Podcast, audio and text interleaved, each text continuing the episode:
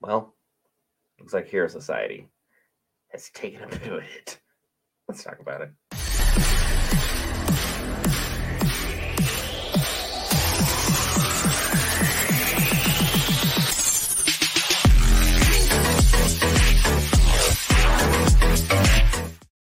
Hey Geeks, Brent here for Geek Variants for a breakdown. Season 6, episode 133, My Hero Academia, and we finally get the introduction to Lady Nagant. Before we get any further into this episode, be sure to hit that lovely red subscribe button. We are literally three subscribers away from 200. Shortly after our one year anniversary, we'd be honored for you to join us. If not, hit us with a like button on your way out of the video. But let's talk about this. Lady Nagant is a broken hero. Her story is going to be really interesting for those of you who are completely unaware of who she is, what she's about, what she's into, and how she ended up becoming the way that she is. She really wants what's best for all of society.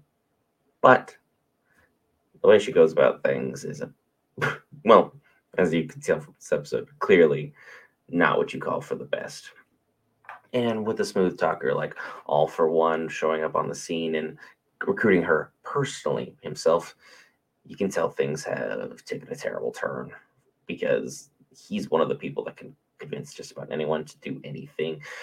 Case and point, all the damage he's done to Shigaraki over the years and turning him into his number one replacement and the guy who's going to ultimately bring about a potential for the vision that he has in store. And you can tell that society has fallen to all for one. People don't trust heroes anymore. They don't believe in them. Their whole foundation that everyone was safe, secure, protected, loved, all completely out the window. There wasn't even remotely a chance that society was going to recover from not only a learning that Endeavor is a false hero. He's always been a false flag. He's always been a villain.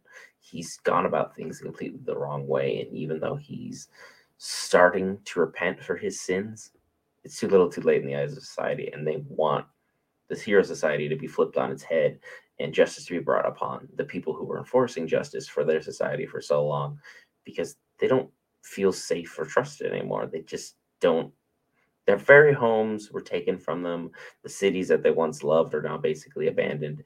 And ultimately, society is just destroyed. All for One's plan is that close to coming to fruition because even an average villain now is basically superpowered due to the lack of heroes going out and enforcing the things they did because heroes are no longer getting paid.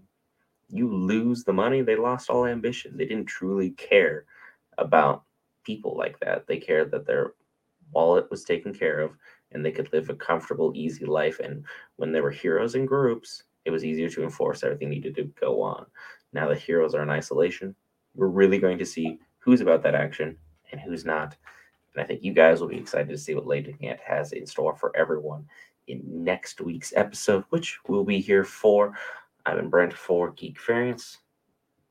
Please do us the honor of hitting that lovely red subscribe button or like on your way out of the video. I will see you guys Sunday with a breakdown of Last of Us, which has absolutely floored me. Another phenomenal series.